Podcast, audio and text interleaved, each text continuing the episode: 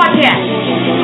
Nick Hales of the Redskins Planter and Joshua Johnson are here to make you laugh, challenge your mind, and help you build a foundation. This is the Dynasty Pulse, presented by the Dynasty Football Warehouse.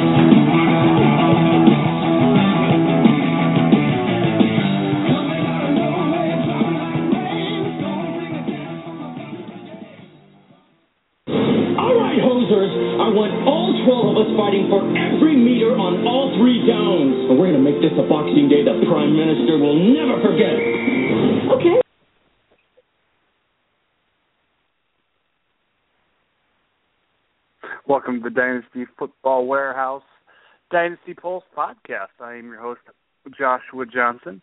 Uh, with me, as always, is Nick Hales, the Redskins later. Nick, what's up, buddy? Oh, not much, Josh. I had a wins in my three main leagues this last week, so looking good, primed to make the playoffs in all three leagues if things remain the way they are now. How are you doing? Yeah, I'm doing. I'm doing pretty good too. Um, uh, a couple leagues are pretty down in, um, but uh, some some better leagues that are outweighing that. I hope so. Uh, yeah, doing doing okay. Thinking about some mistakes that I've made and maybe not get so overzealous with rookies uh, next year as I try to tell myself every year, but uh, you know, you know how it goes. Uh, got a, got some great things to talk about today. Uh, first, get our thoughts on Week Ten. Nick's going to rant. Uh, who should we claim on the waiver wire? Uh, got a great dynasty dilemma as we pick Khalil Mack versus Michael Bennett. That is the Seattle defensive end, Michael Bennett. Uh, talked about some trustworthy IDP options for the rest of the season, some sitter start, dynasty trade analysis, IDP sitter start. Uh, get back to our best number as we look at the number 28.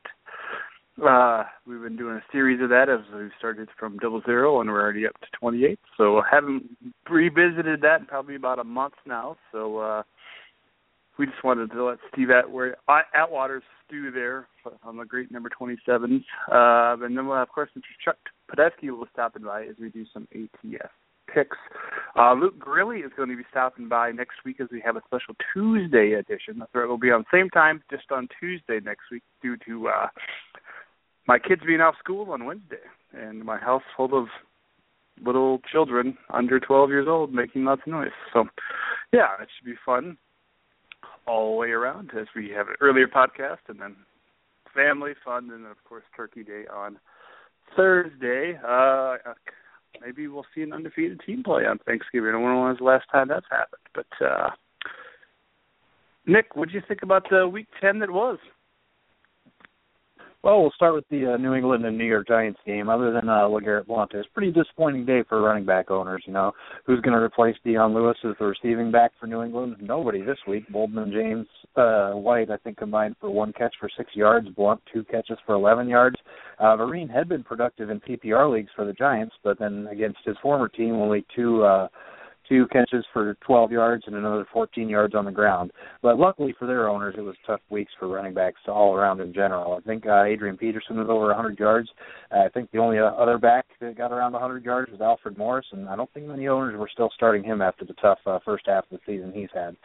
moving on to uh, moving on to the Sunday night game, or out here it's Sunday middle afternoon game, Arizona and Seattle. It was nice Arizona using Andre Ellington in the complementary role he can shine in. He just physically can't hold up to being an every down back. But when you limit him to around 10 touches a game, he makes plays, like his 48 yard touchdown run to seal the win. Uh, on the other side of the ball, um, you got to figure with his one yard touchdown run inside of the two minute warning before halftime, I think Will Tukuafu proved he should have gotten the ball at the end of the Super Bowl last year. Uh, moving away from running back, uh, the Chicago Bears are quietly playing pretty good football. They beat St. Louis Rams 37 to 13. Uh, Jay Cutler's three touchdowns and zero interceptions versus a pretty good defense. If they can beat Denver next week, their schedule looks a lot friendlier than Green Bay's, who seems to be in a bit of a free fall after three straight losses. Uh, and finally, uh, Big Ben Roethlisberger off the bench, 379 yards and three scores. This is a perfect example of why best ball leagues are the best. I mean, his owners, who have held on to him throughout all the injuries, deserve to be rewarded but there's no way you're starting a quarterback in a, a fantasy league that isn't starting for his team that Sunday. So the majority of his owners got nothing from the great league. Now, full disclosure, yes, I do own Ben in a best ball league, DFW 16, and while his points alone were not the margin of victory for me, it did make for a much less stressful Sunday on my behalf. uh, yeah, and maybe a little surprise as the games uh, got going as you saw him walk onto the field. So uh, yeah, that's good point there. Um, what uh, what do you think about your Redskins putting up all of those points? Uh, obviously, we'll get to more of that in the rant, but uh, um, left somebody jobless. Uh, but uh, yeah, I was pretty uh, pretty impressed uh, by by that, and uh, like you said, the Bears as well, just rolling up the points. Um, and that was against the Rams in St. Louis, uh, and it sounds like everybody avoided the concrete. So that was uh, somewhat of an impressive day there by both of those teams. That was just that was a couple big shockers for me. Um, the Raiders' search for offensive balance has just continued to leave me vexed, frustrated, whatever the metaphor you want. I just was just sick to my stomach watching them get the ball down by you know ten points, and they're running on first and second down when you have the best rookie wide receiver of the class by far. I uh, just oh, I mean, and I know Minnesota's got a good D and a good secondary, but geez, take some chances. It wasn't until like you know six minutes into the fourth quarter that they actually decided to do that. Um, it's been a couple days now since it's been stewing too, but uh, I I wanted to address the uh, since I have a format, I wanted to address the Red Rifle versus J.J. Watt situation. And I've maybe said this before in somewhat of a different context, but don't put a microphone in a player's face after a loss and then rip him apart for what he's going to say. I mean, what do you think he's going to say? If they win, they're going to talk and say a bunch of cliches. Um, if they lose, they're more than likely going to be over emotional and upset about the loss. Um, you know, whether it's a a BB gun or whatever, whatever, the, whatever the discussion points were there. I just, it, I think it got way too much press, and obviously, Andy Dalton would not, you know, be saying those things if they're playing J.J. Watt next week, and and, and maybe he would. I don't know. It's just, I think it's been way overblown, and just you can't expect somebody to react level-headedly after after a loss like that, especially their first loss of the season after things been going great. I just I don't know. I just thought it was way a little too much. But uh moving forward, uh, we have a little segment that we like to do most weeks. It's where something I like to call Nick Rant. It's where I give my co-host the floor, Nick, to rant about something that's bothering or something that's on his mind. Um, sometimes it's controversial. Sometimes I like to call it shots fired. Uh, but uh. So Nick, you got? Well, this week I want to talk about accountability. One example where coach, defensive coordinator Rob Ryan was held accountable for his terrible product and shown the door during the bye week and then switch to a player. But you know, first let's start with the coach. Oh, wow, New Orleans was on pace to give up more passing touchdowns than any team ever. Now you might think that hey, teams are scoring more than they used to, and the passing game is king right now, so that record is probably broken every few, few years, right? But actually, that record was set all the way back in 1963. And this is after Ryan's defense ranked 31st overall last year. I mean, really, anything less than Ryan's firing would have given the appearance that head coach Sean Payton is just coasting through what many expect to be his final season in New Orleans. And really, Rob Ryan doesn't have a great track record of consistently solid defense.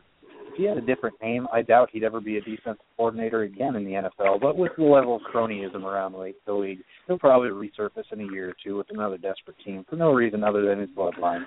But now moving on to Dallas, it seems Greg Hardy is kind of receiving the Axl Rose treatment. Hey, do whatever you want as long as you show up on Sunday. Uh, I mean, yelling at teammates and coaches on the sidelines, taunting fans, put a bunch of nonsense on Twitter like innocent until proven guilty, even though he was convicted and only got off due to a legal loophole. And then he shows up late on uh, Thursday for for the team meetings, missing all the meetings and part of practice, something that would get 99% of players suspended or at least sat down for the opening series or two but not in Dallas. It appears the Cowboys are now in the role of the enabler, allowing Hardy to do just whatever he wants short of being arrested again. Maybe if he had showed up for the meetings, he'd have had more than one tackle in the loss against Tampa Bay. Uh, you know, it's not like he's even helping them win games. They're 0 and 5 since he arrived. Dallas is setting a dangerous precedent if head coach Jason Garrett has to discipline a star player in the future. Well, of course, Garrett may not be around for long if the team doesn't improve pretty quickly on its two-win season. Josh? Oh, I'd be surprised if Garrett got the X. I don't really think this that's all his fault, but I do totally hear what you say and about the uh the Greg Hardy situation and I don't know what uh what the answer is, but um uh you know, you one thing it's it's one thing for a franchise to stick behind uh their players, but then I mean at this point it's just got ridiculous. And and you're totally right about Rob Ryan too. I just if if he wasn't uh a Ryan, who knows if he would uh be coaching again anywhere ever again, you know, maybe I, I just don't especially at this point, I don't see how anybody would give this guy a coordinator position again. I mean, look ended bad in Dallas, it ended even worse in in, in New Orleans. I mean, who's who's that hard up to give this guy that much free reign again of your defense.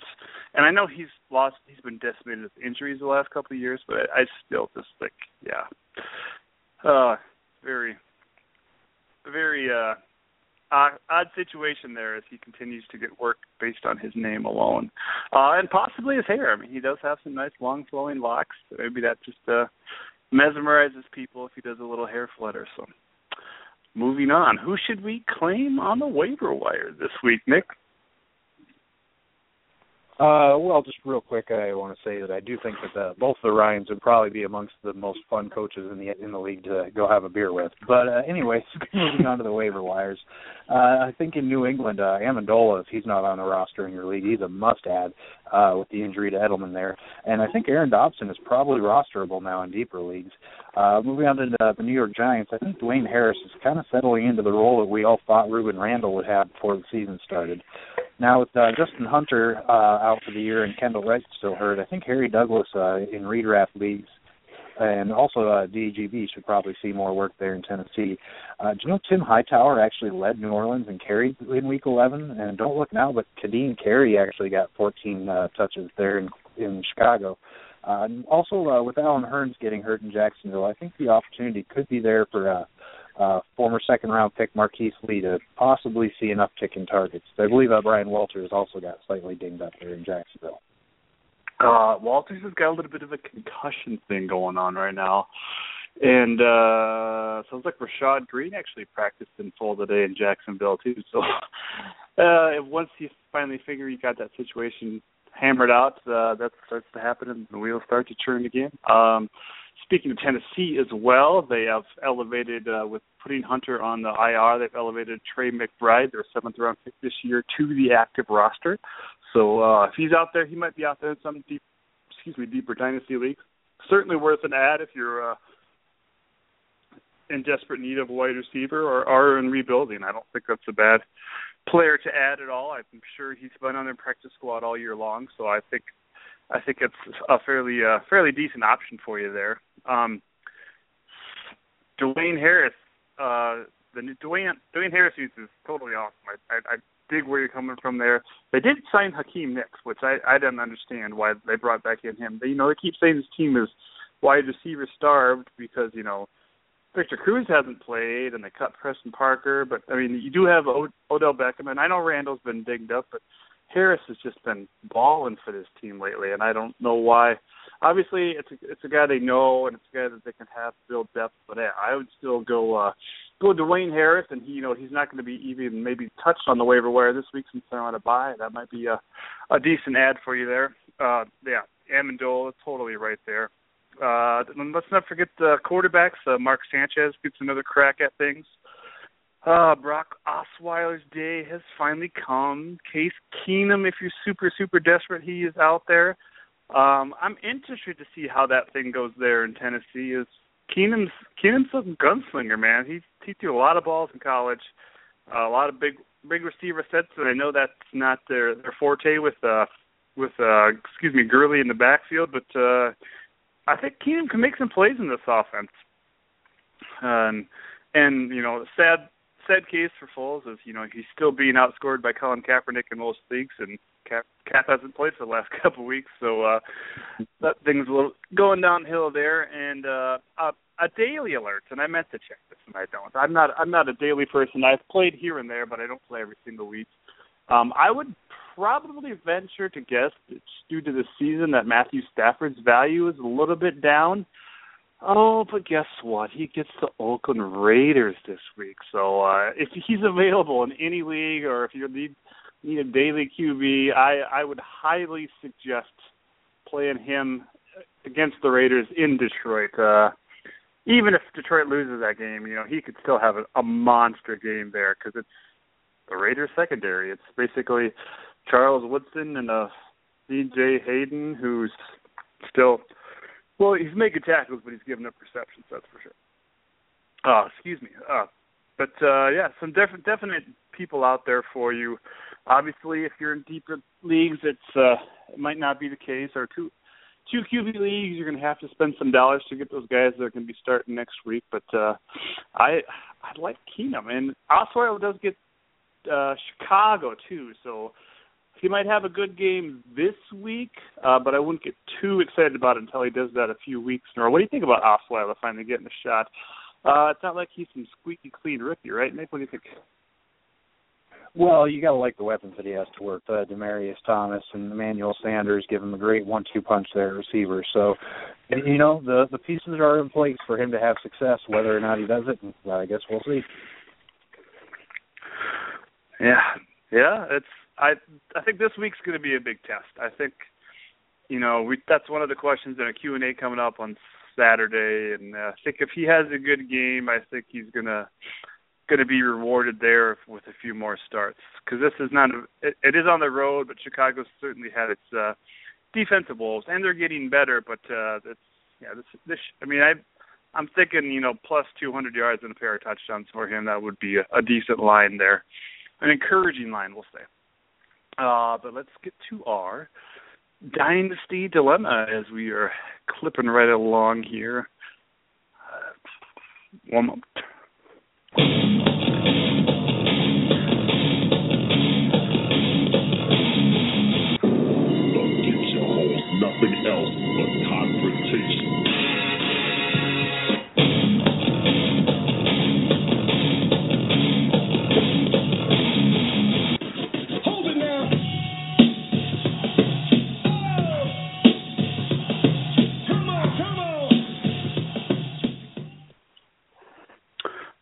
We're going IDP this week. I was trying to think last time we did an IDP, Nick, and I know one of the first ones we did was Shazier versus somebody, but I couldn't tell you the last time we.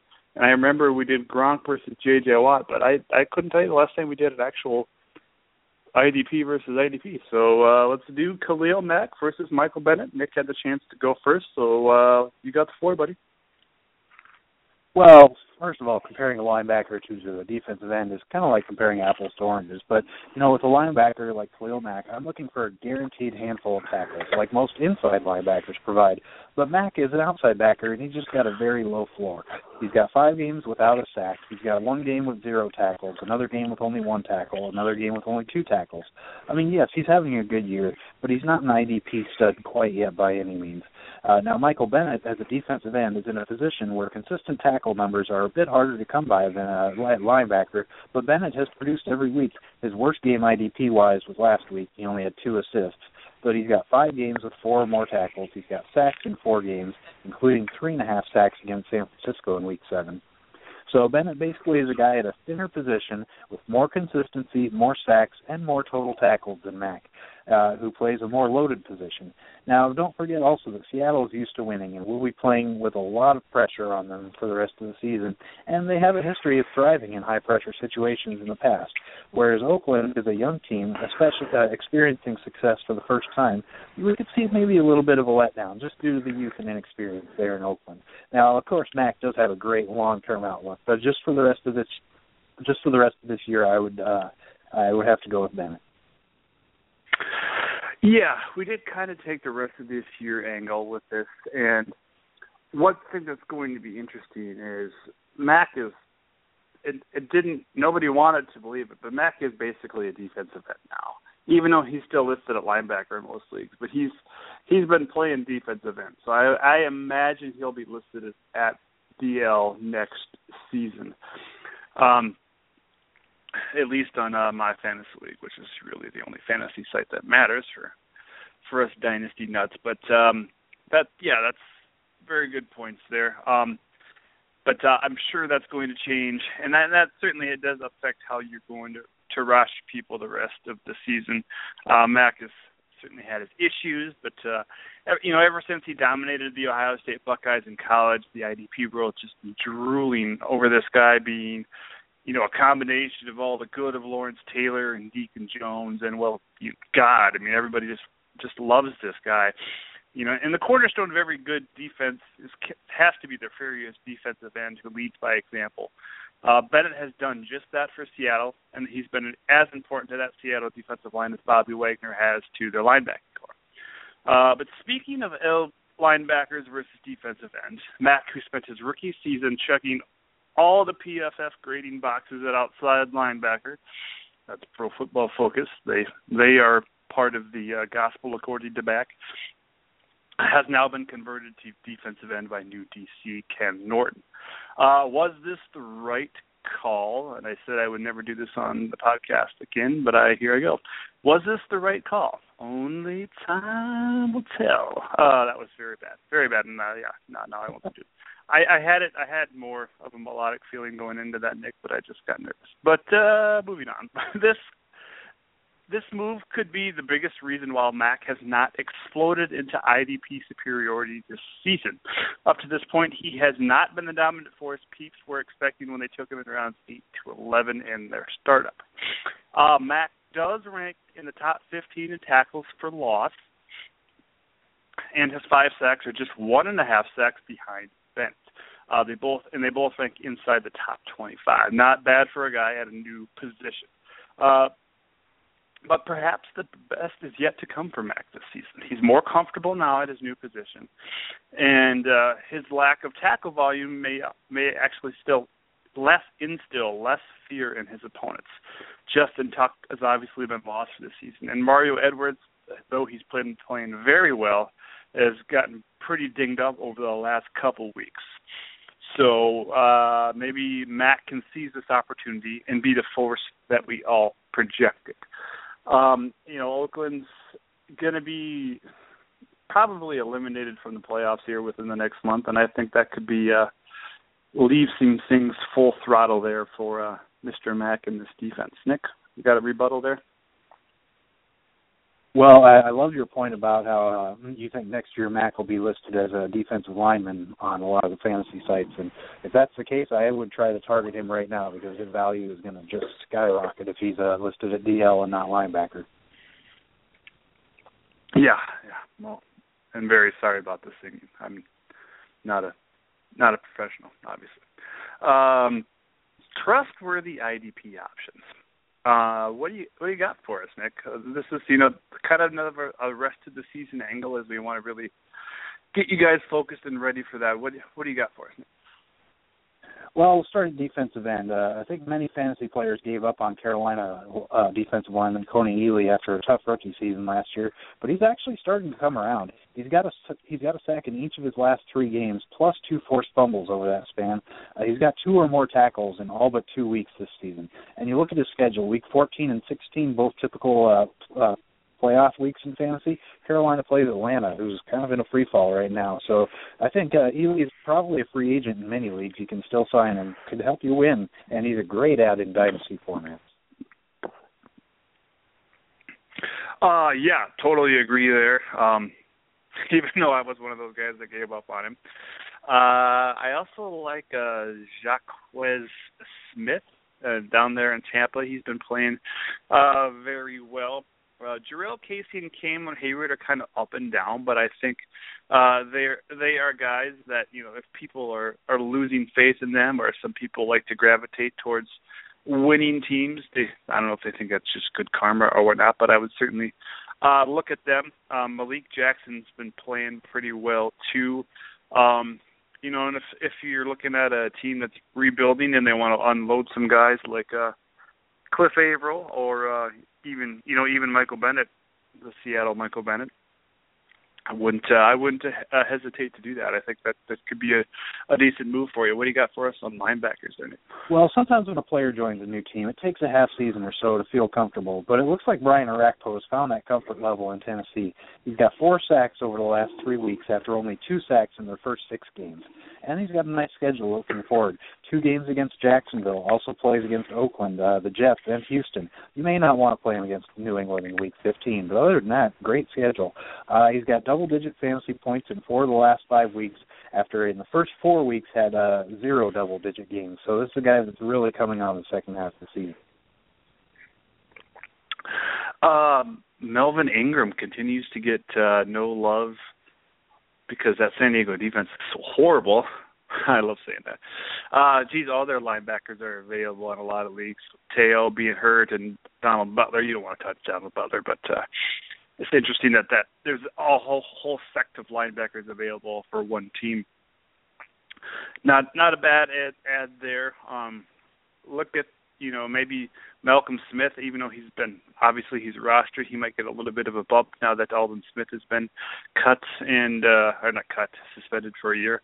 Um, in Washington, a guy named Will Compton filled in very admirably last week for uh, Keenan Robinson, and it sounds like there could be a little bit of a uh, rotation cluster going on there, and uh, and in Washington, which is not good news for Keenan Robinson owners like myself. But uh, uh, Compton obviously gets a bump there, and uh, Whitney Mercilus there in Houston, uh, quietly putting together a, a fairly decent season. He's kind of had some huge weeks over the last month or so after starting slow, but he's getting a lot of tackles for loss. So they're obviously setting him up in the right situations, or you know, people are running away from J.J. Watt. So I can't, you know, can't blame people there for that. But uh, that's a, that's another name that I that I really like there.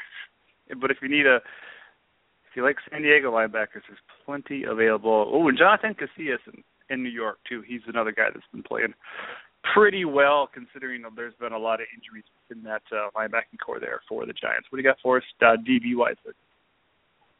Well, I'm going to stay in Tennessee, where Michael Griffin, at 30 years old, is having a pretty decent season. Uh, Griffin offers a safe floor. His worst tackling game this year was two tackles and two assists, but that week he also had a pass defense ending interception. He's got eight or more points every week. And like Orakpo, he's got a nice schedule. Uh, Bortles and Carr are both promising young quarterbacks, but young players make mistakes sometimes. Plus, he's got the games versus the Jets and Houston. Um, now, if you adhere to the strategy of playing it safe with your IDP guys so you can take more risks on high upside offensive players, I think uh, Michael Griffin fits that bill to a T. Oh yeah, and he's another guy that started slow, so people well, he's another guy that I dropped early on in the year. we'll put it that way. So he could easily be available in a lot of a lot of formats there for you. So yeah, definitely, I like that one there. Um, excuse me. I grabbed the wrong kind of energy drink this morning, and it's not sitting in my throat very well. Obviously, there's big names out there. Uh, Jaquiski Tartt is playing really well though. Finally, uh, is it Jaquiski or Jaquiski? I don't think there's an yeah. There's not an R in there. He's been playing really well. Landon Collins has been slowly coming around. He's had some issues, but he's been growing through them.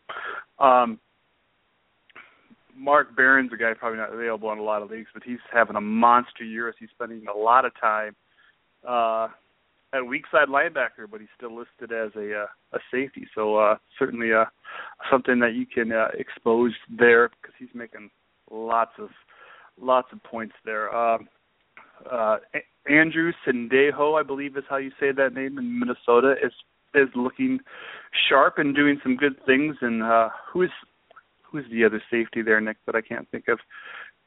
Who's he taking uh, out? Oh, um, no, who's he's taken over Sendejo's taken over this guy's role.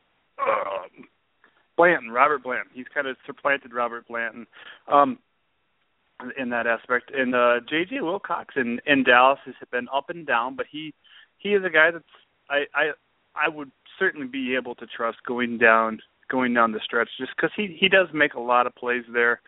So uh, certainly somebody somebody to look at there as well. Um, and uh, Craig Dahl is getting a little bit of love in the Giants too, but uh, I worry a lot about that Giants defense because they kind of seem all over the place, and there's been injuries happening. But uh, it's certainly a, a situation to look at really, really deeply there in uh, in New York.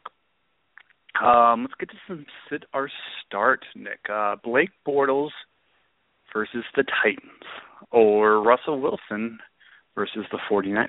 What do you think? Well, I think if Allen Hurns was at 100%, I think it'd be a toss-up. But since he's hurt, I just don't trust Bortles quite as much. He sure has been a lot better this year than anybody thought, though. I hope he can keep it go- going and elevate another receiver maybe to Hurns' level.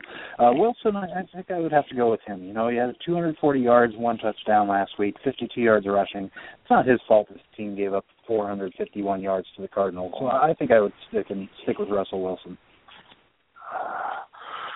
Yeah, I got one league right now that I'm going into the playoffs. Looks like because I'm seven and two, and Wilson is my only quarterback. So I, I, hope I can stick with him. But I, I think if you need a jolt or you're looking like you're playing somebody that's scoring a lot of points, I I I have no problem gambling with Borders, but Bortles, but I feel like uh Wilson is certainly uh the the safer pick in the, in this aspect. So uh I guess we'll stick with that. Uh, James Starks at Minnesota or Chris Johnson versus the Bengals. What do you think? You know what? I think I'm going to go with Chris Johnson. You know he's going to get his carries, 20 or more. But in Green Bay, they have a tendency to abandon the runner uh, sometimes, which is easy to do when Aaron Rodgers is behind center. Uh, Starks, I think, has a higher ceiling. But with Johnson, you just you just have that. You got to love that guaranteed volume. 25 carries last week, even though their running attack wasn't super effective. You only had 58 yards on those 25 carries. But the fact that you know he's going to get the ball week in, week out makes him a pretty safe start. Uh, yeah, totally agree there. Um, this was asked by me uh, by my buddy Dustin, and I and I told him I think if Lacy is active, I would probably go Johnson, but if he's not, I would probably go Stark. I think this is a, this is a pretty hard call, and it's, and it's a good one to discuss because even if Johnson is the guy that gets 25 carries, let's say he has 90 yards, you know Jones could have 30 yards, but maybe two one-yard touchdown punches. So I I think if like I said, if Lacy's active, I would probably go Johnson. But if if Lacy is out again, I think you got to roll Starks. Um, Gio Bernard at Arizona or Charles Sims at Philadelphia. What do you think, Nick? team struggled on Monday night. But it's not like Tampa Bay lit up lit it up versus Dallas. They only scored ten points. Uh, Sims had less than a third of Doug Martin's carries and half of his receptions. So Giovanni Bernard gets a higher percentage of touches and versus a defense that gave up 32 points to Seattle last week. Okay, there's a defensive touchdown too, but still the Arizona D isn't isn't quite enough to uh, to get me to sit a player as good as Giovanni Bernard. And especially coming off that tough loss, I think Cincinnati could come out really fired up this week. Oh gosh, yeah. I'm sorry, I'm stuck with uh Jeremy Hill and uh Gio on one team and every week it's just like ugh. And I actually had Charles Sims on that team too, so uh maybe this one was more for me to hear about what you said there, Nick. But uh yeah, we'll see how that uh shapes up. It's it's weird because you know we've had the same situations going on in Denver where they're winning, and obviously Denver is on the on the downslide right now. But where they're winning, but their running their running game isn't isn't really doing a whole lot.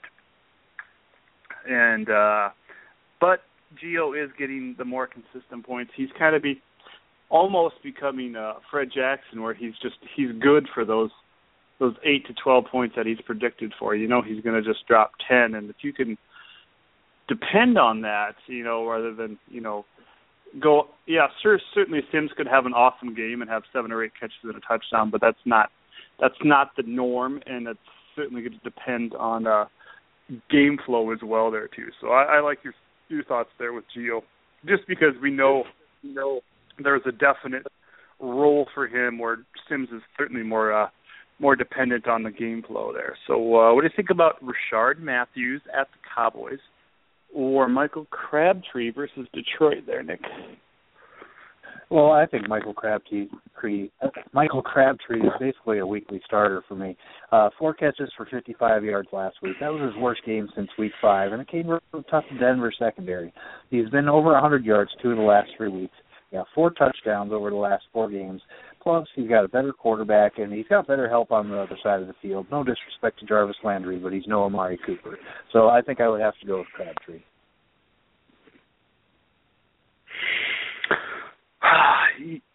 yeah, I just I just don't know. It seems like uh there is a little bit of a uh a, a feed Cooper or Crabtree in these games, you know, whoever can stay stay open. And man, I really hope they just keep this offense opened up because they don't have the running back depth to uh give their running backs 20 to 30 carries and uh I don't think that's going to happen in this game either.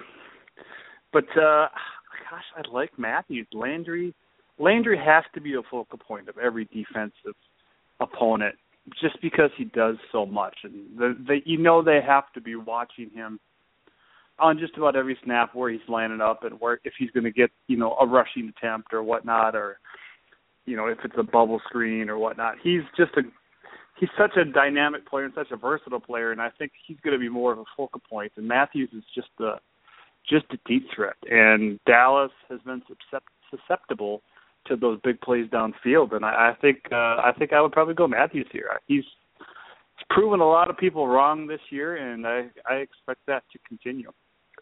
Um, where Crabtree's, you know, probably a solid, you know, six catches for 70 yards, probably. I think Matthews could maybe be the you know one one to one to three catches, but he could maybe have you know a couple touchdowns, or maybe one that's like 80 yards long, or maybe not 80, but maybe 50. And it's just I think it's more feasible there for him to do that. Um, again, I think Crabtree maybe what might be the safer option, but Matthews certainly a deep threat, and Dallas has been uh, vulnerable to that type of issue there. So let's get to uh, some dynasty trade analysis. One second here. Time for dynasty trade analysis. Yeah, everybody on your feet. All right, all right, all right.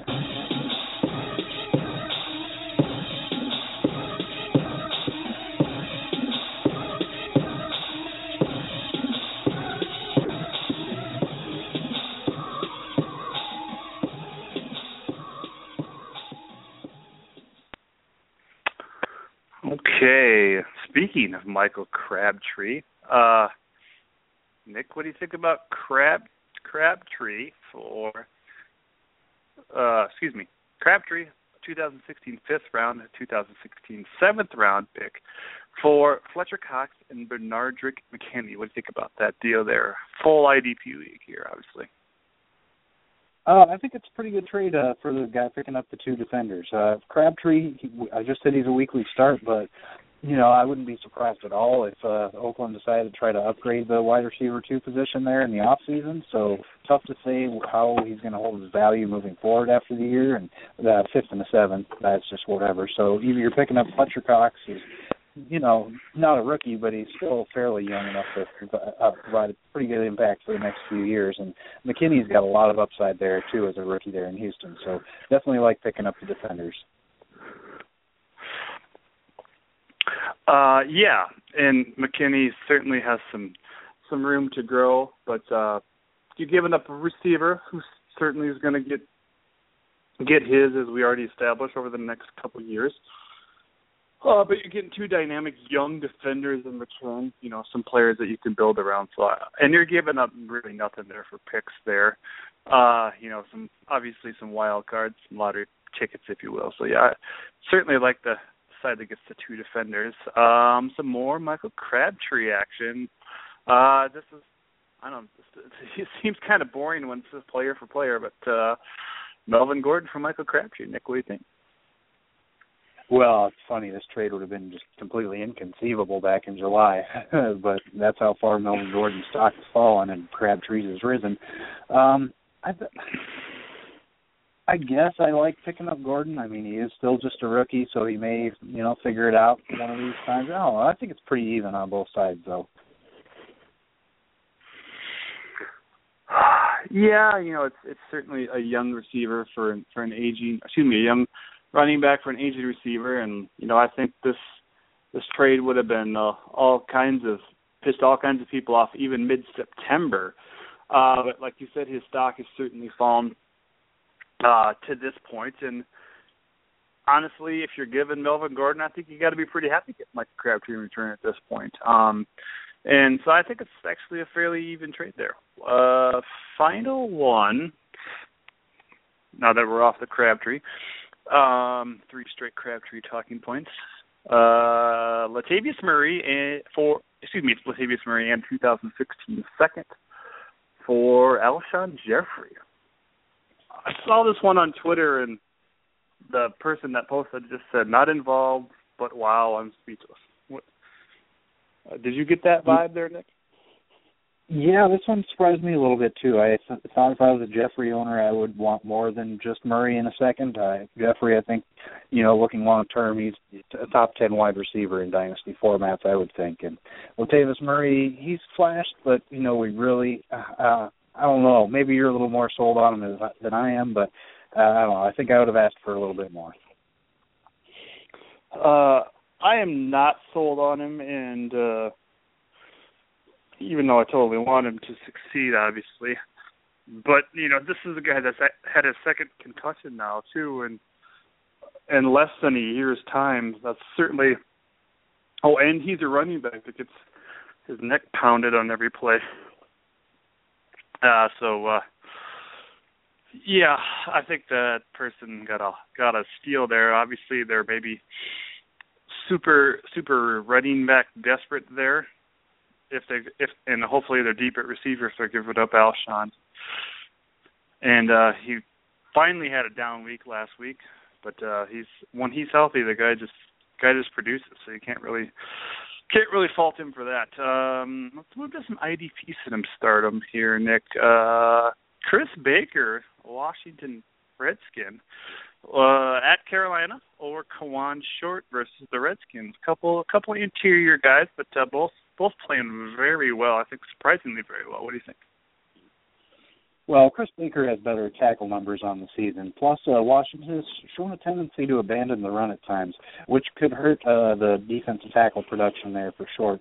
Uh, the Skins are unlikely to blow out Carolina like they did New Orleans, but it's not inconceivable that Carolina wins big and just runs dive plays, dive plays in the second half to kill the clock. So I think I would uh, go with Chris Baker here.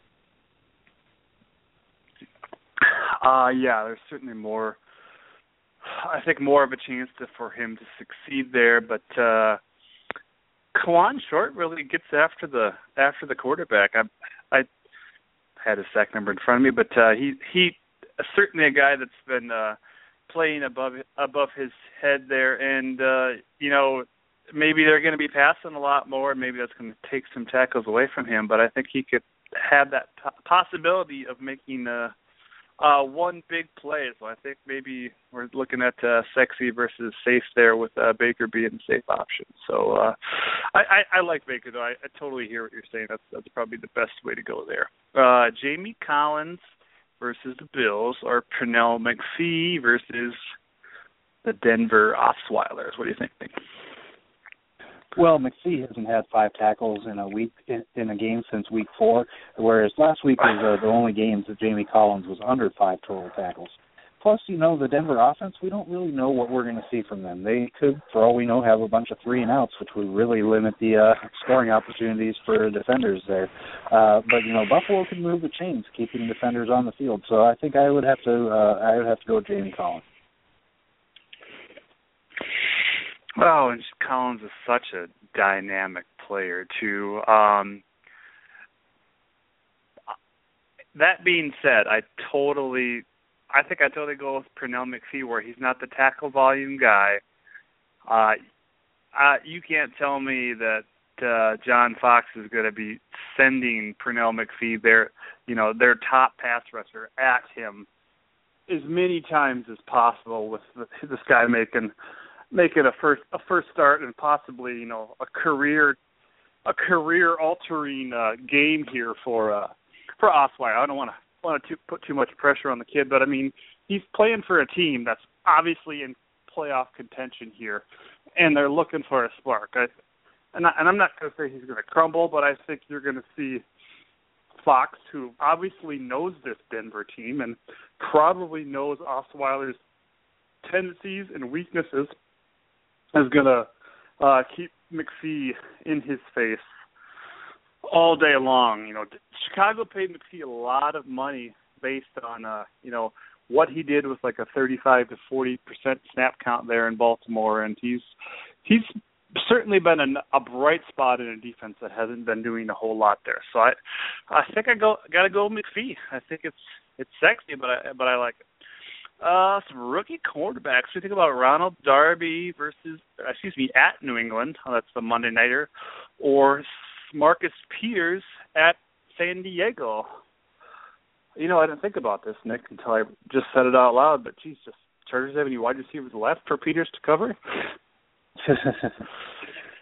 well, it's uh to me this one's kind of a coin flip. They're both facing big time passing attacks that don't always rely on their receivers. You got uh Gates and Gronk at tight end and then Woodhead and White out of the backfield. So I I think I'll take Darby. He's just got more consistent tackle numbers. Peters does have four interceptions to Darby's two picks and Darby probably won't get the one this week against the great the great uh, Tom Brady. So if you're in an interception heavy scoring league or you're just looking for the high risk high reward guy, then I would go Peters. But I think uh, uh, I just think Darby's a safer play. It's hard because both of these offenses that they're facing are going to obviously throw the ball a ton, and um, I, but uh, yeah, it's and it's certainly going to be you know that whole game flow dependent thing. But uh, who who knows what's going to happen in, in that situation? So I I a little worried about uh, like I said who who San Diego's going to throw to, but uh, if they're down, they're going to have to throw it anyway, and we know Rivers and Brady both have no problems doing that. Um, but you're probably right there with the uh, with the Darby call. It's, it seems a little bit safer. Uh, hate hate to continue to dig the same angle there, Nick, but uh, what do you got for us for uh, best number twenty-eight? Well, starting off, let's go back a few years from uh, 1952 to 1953, and then 56 to 64. Detroit had a versatile Hall of Famer named Yale Lary, 50 interceptions, and also was a punter and a punt returner, and nine-time Pro Bowler.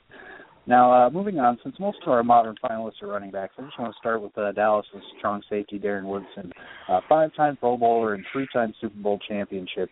Uh, the Dallas offense made all the headlines in the 90s, but they had a pretty good defense as well, and Woodson is unquestionably one of the leaders in that defense. Now, uh, moving on to some running backs, Chris Johnson's probably not an all-time great, but he had one of the greatest seasons of all time back in 2009 when he rushed for over 2,000 yards, and he's having a lot better year in Arizona than most people thought possible, myself included.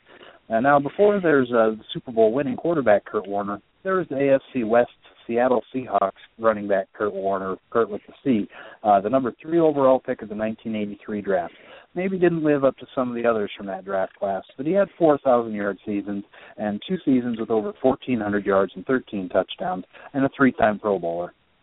Uh, next up, Corey Dillon opened up his career with six straight 1,000 yard seasons for the Bengals, but had his best year in 2004 with New England. 1,600 yards and 12 touchdowns on route to a Super Bowl win.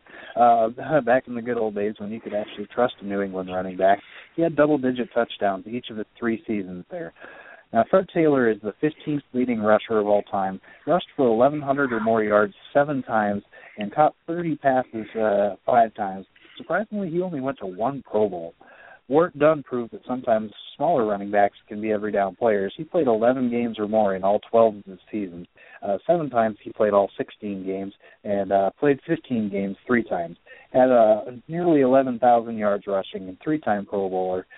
Now, the six-time Pro Bowler Adrian Peterson might deserve to be higher, but you know I'll admit his off-the-field stuff leads to a little bit of a bad taste in my mouth. That's all I'll say about that. So now moving on to the top three. Hall of Famer and fourth leading rusher of all time, Curtis Martin, over a thousand yards in his first ten seasons and a five-time Pro Bowler. Fellow Hall of Famer Marshall Faulk, only tenth all-time leading rusher, but went to seven Pro Bowls, a Super Bowl championship champion, and his versatility out of the backfield 767 catches for 6,800 yards and 36 touchdowns give him, gives him the nod to me over Curtis Martin. But you know, for me, I can't make the argument that either of these two running backs are the greatest running back of all time. But Darrell Green may be the greatest cornerback of all time.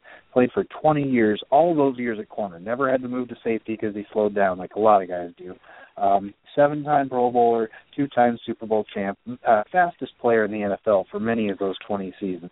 Uh, his 295 games is good for 13th all time, and the only skill position player with more games played than Darrell Green is Jerry Rice. Yeah, and you know what fan old enough doesn't remember Green catching Tony Dorsett from behind or returning a punt for a touchdown against Chicago in the playoffs, the whole time clutching his injured side. You know, I'm biased. He's my favorite player personally, but I still believe he deserves the best number 28 of all time. Good lord, what a number! I mean, Adrian Peterson, Marshall Faulk, Curtis Martin, and then oh yeah, Darrell Green. Oh uh, wow. Um, I I'm sure we've talked about this on on the podcast one time before, or or if it was then you know at Roll Rob or here on the Pulse. But I think Darrell Green, and I and I totally hear you there, and I'm not going to fault you or call you a homer. It's just because I had the pleasure to watch Darrell Green play. I mean, it's pretty hard to make an argument that somebody was better at what they did than he was. And uh one play that sticks out to my my mind is they were playing I think like the Giants or something on the Monday night. And the Giants had the ball like on the fifth their own fifteen. And uh I don't even remember who anybody else was on the field besides Joe Green. That's how that's how vivid this play is for me. But uh Green right at the right at the, right at the snap, Green slips and and like falls to one knee and obviously the the quarterback sees this and uh throws to that receiver who catches the ball probably 20 yards downfield. Looks like he's flying for a touchdown. Nobody near him, you know, for most of the time. And next thing you know, you just see this flash, and it's Darrell Green stripping the ball from that receiver and causing a turnover. And I think he even picked the ball back up and started running the other way with it. I mean, what what I mean that the guy just never gave up. I mean he was basically fell to one knee, got burned, but he had you know just the drive and the sheer speed to catch this guy 70 yards downfield. And if he was coming out today, you know people would be like, oh he's fast but short, and that nobody ever called Darrell Green short once they saw him play. I mean it was just like wow, this guy is amazing. If, and if you're too young to that to witness him play, you need to you need to figure some things out and like watch how you figure out how you can watch him play because he was just such a phenomenal talent. Um, yeah, easily for me to, you know, immediately the first name that I thought of when we talked about this number was Marshall Faulk, but then you forget AP, you kind of forget Curtis Martin because he's been gone, but then yeah, then you then you get to Darrell Green and you're just like, oh yeah, and like you said, 20 years. I mean, 20 years at a skill position, a position like cornerback. I mean, who else? Who else actually has the ability to do that? And certainly not in today's NFL. So yeah, no fault there for uh, picking a Redskin. Love it. Um, Chuck Pudisky has been patiently waiting. Do you have any more good things to say about Darrell Green, Nick? Do you remember that game? I I feel like we were watching that together for some reason. Yeah, uh, you know, I couldn't tell you what season it happened in, but I think I do remember the player you're talking about. Yeah, yeah, just an amazing player, and yeah, he was only five eight, five nine, but did, that didn't play like it. He could cover the six four, six five receivers with no problem. Okay, let's get Mr. Chuck Pudisky on the line as we do some ATS picks.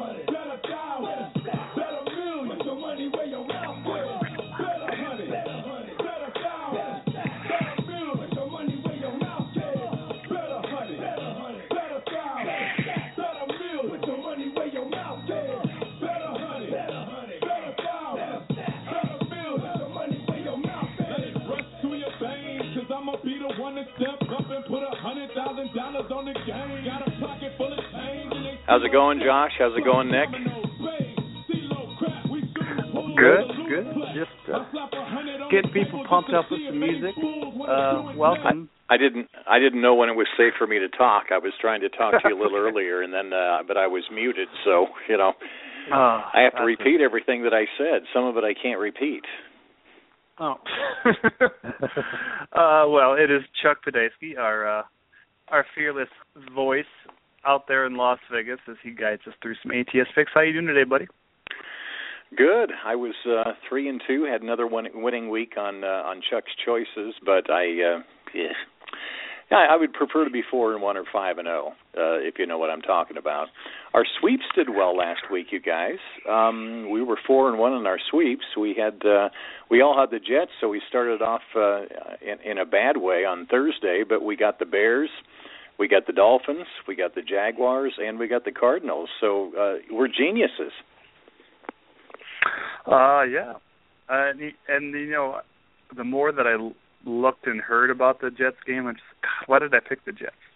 They're so beat up, and uh, they obviously going against your former coach is Scott is never is never a good thing. Yeah, and what what was the deal with those uniforms? Isn't one team supposed to have white jerseys? Did did the NFL approve the the red and the green?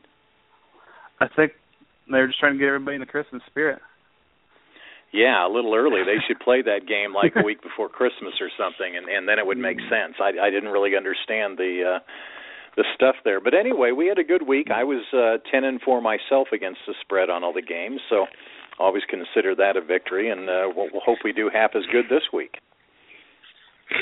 Uh, yeah, definitely. Uh, one more note of uh, humor about those jerseys is I have a friend who is, I, I guess you wouldn't say legally, but he is uh, partially colorblind, where he doesn't see certain certain shades very well, maybe some more pastels, and he said he was having a real hard time trying to watch that game. I just thought that was, that was kind of funny. And, and it's yeah, not, that know, would be. Uh, it is somewhat of a disability, but uh yeah, he did not appreciate that NFL. So there you go.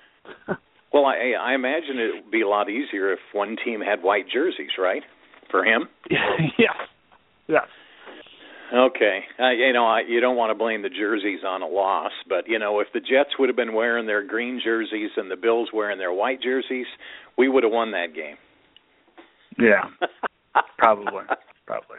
Um, uh, real quick before we get to the ATS six, I just got a question thrown at me from Twitter, Nick. Another another trade analysis. What do you think? Um, there's these weird sect of people that have 16 teams and they have uh, it's a point and a half PPR, Nick, for running backs and tight point and a half PPR for running backs and tight ends and just regular one one point perception for wide receivers. Uh, but uh, what do you think, Nick? Uh, Latavius Murray for Davante Adams. And it's a dynasty format, I'm guessing. I I, I think Yeah. that's pretty fair trade. Uh, you know, Davante Adams, he hasn't he's getting the targets, but he hasn't really done a whole lot with them this year in Green Bay. So yeah, I think it's pretty fair on both sides there. Uh, yeah, and I think another thing to consider too is, uh, you know, Adams has missed a lot of time this year, and maybe that's that's coming into play too. But they are really targeting him a lot now too. Um, and I think we should do a segment next week where we re- revisit some trades that we talked about because I very smartly changed, traded James Jones a few weeks ago, and uh, Adams has certainly come back and kind of taken over his role in that offense. It's been a been a slow process, but maybe something that we could revisit uh, next week when we're more prepared. Uh, but let's get to some picks, Chuck. What do you got for us Thursday night? Well, this is strange. While you were talking, I looked up the spread one more time. Um, when I when I picked this game up last night, it was uh, mi- it was minus three. Uh, this morning it was two and a half, so that was what I was going to report to you. And as I look at the screen, it's now changed to uh, Jacksonville giving up three points in this game. Hmm. It is Jacksonville. Nick, what do you in Jacksonville? What do you think, Nick? Um, gosh, yeah, that's a tough one. I think I'm going to go with Tennessee to win this one on the road. I think they're just a hair better than Jacksonville right now, and you know, they're, the they're, the teams are so even that I think they, you know, the records probably are going to end up indicating that the longer the season goes. So I think uh, Tennessee can get its third win to match Jacksonville this week. No division game, field goal, typical, blah blah blah. All right. Um, I, I hear what you're saying, but I, th- I think Jacksonville. I think Jacksonville's got some decent things going, and where I really respect the Tennessee defense. uh, enough to the point where I'm actually using them in a in a in a league where I start a defense. I think uh, I think uh, Jacksonville got this. I, I like I like it. I think that's I I think it's going to be a push. So I want extra credit if I predict a push, but I will take Jacksonville. Chuck, what do you think? Well, it's not going to be a sweep on Thursday night this time. Um, I am going to take the Tennessee Titans. You guys know that I that I use a lot of fantasy statistics in helping me make uh, make my picks against the spread on a lot of these games. And I was looking up fantasy stats for both teams, and one thing that really jumped out at me is that the Jacksonville defense, believe it or not, is uh, is in the uh, the bottom half or of all the defensive categories against uh, you know running backs, all the fantasy football categories, running backs, uh, wide receivers, tight ends, everything like that. Uh, mm-hmm. Tennessee just strikes me as being the better team in this, and when I can when I can uh, get the better team going on the road, playing a divisional game plus three points, I'm going to go ahead and jump on them. So let's take the Titans in this one. Uh, okay. good point. That's I think it's a very a very close close one. Yeah, good good points there. Um, and just for the record, I'm pretty sure I'm one in five picking the last th- the last few Thursday night games. So uh, let's listen to these guys. Um, Atlanta. Good. Well, well maybe it is a maybe it will be a sweep then. yeah. uh, what do you got for us? Atlanta hosting the Colts. Falcons and Colts. Let's see. The Falcons are uh, six point. Let me check it and make sure that we they still are. Falcons are uh, yeah six point favorites over the Colts. Uh, I'm going to go with the dog here. Sounds like it's going to be Hasselbeck, and I just like uh, I like the wily, tame vet being able to pick apart uh, what is a, a, a, de- a better defense for uh, Atlanta, but I think uh, I think Hasselbeck's going to find the weakness and certainly keep this within six points. I wouldn't be surprised if the Colts come out of there at the victory, but uh, you're to give me six, I'll take it. Nick, what do you think?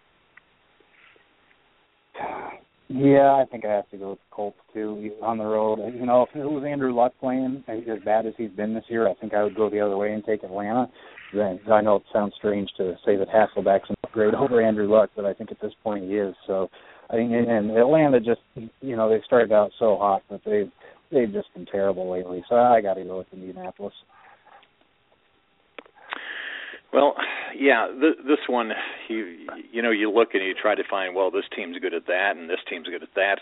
Uh you have to look the other way here uh because Indianapolis beats pretty much only the AFC South. I know they beat the Broncos, but you know, um how good are the Broncos these days? Uh Atlanta is a good team versus the pass and they are surprisingly a good uh, like you said uh, Josh, a good defensive team. Um, they've lost like what two, three in a row here. Uh, actually, they lost uh, three out of their last four, I believe. But uh, they they aren't playing that well. But I am still going to take. I'm going to take the Falcons in this one, just just because uh, I think they'll shut the Colts down the Colts don't have much running; they have uh, only passing. The Falcons are good against the pass, so so let's take the Falcons to rebound uh, really well on their home and, and and get out of that slump. Uh, both teams are coming off a bye too, so that's uh, that should be. Yeah, it's one of those games I've got. I've got. Yeah, I've got no good reason to take the Falcons, and probably won't include them in my uh, Chuck's choices this week. So it's not a strong choice. It's just that's the team I'm picking. All right. Uh, ooh, you get to go first, Chuck, because your Chicago Bears host the Denver Broncos. What do you got? This game was a pick 'em when I looked it up an hour ago. Let's check and make sure it's still a a, a pick 'em. Denver, yeah. Uh, so just pick the winner of this game: Broncos and the Bears. Um, the Denver D on the road has given up 24, 23, 27 points. Maybe not so great on the road. The Chicago defense in the last uh, is, is tied for 14th or 15th versus wide receivers and running backs and quarterbacks. Uh, the last three for the Chicago defense, and two of them have been on the road. They've uh, averaged giving up 17 points per game.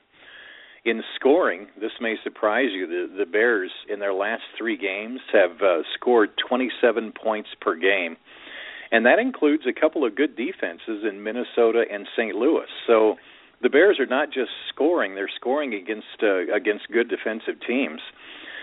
I know that uh, you know this is one of those things where you know I always like to pick the team that has the new quarterback, and Brock Os- Brock Osweiler is uh, starting for the Broncos for the first time.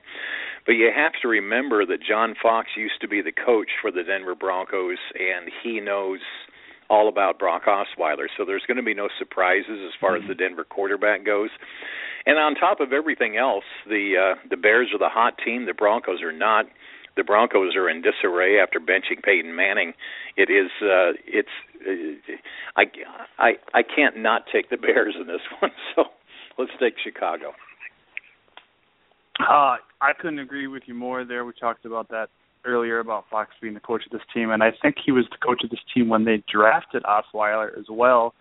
So I mean, you know, he knows probably he knows him probably better than uh uh Kubiak does at this point. So uh yeah, I, I I like that there. I'll I'll take Chicago too. Nick, is it a clean sweep? Uh, yeah, make it a clean sweep. Uh, you know, Adam Gase and John Fox really have Jay, Jay Cutler uh, playing maybe the best football he's played in years. So yeah, and yeah, Brock Osweiler, it's just a big unknown. So I'll take the guy that I know is playing good right now, in Jay Cutler and the Bears over the team that's not playing very well and has a new quarterback. Yay.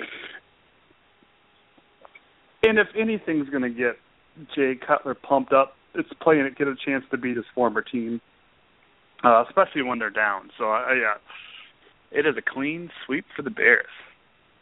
I think we've done that three weeks in a row. Um, Oakland at Detroit. What do you got for us, Chuck? Well, the Raiders, believe it or not, are uh, favorites on the road, favored by two over the uh, the lowly Lions, who looked like world beaters last week.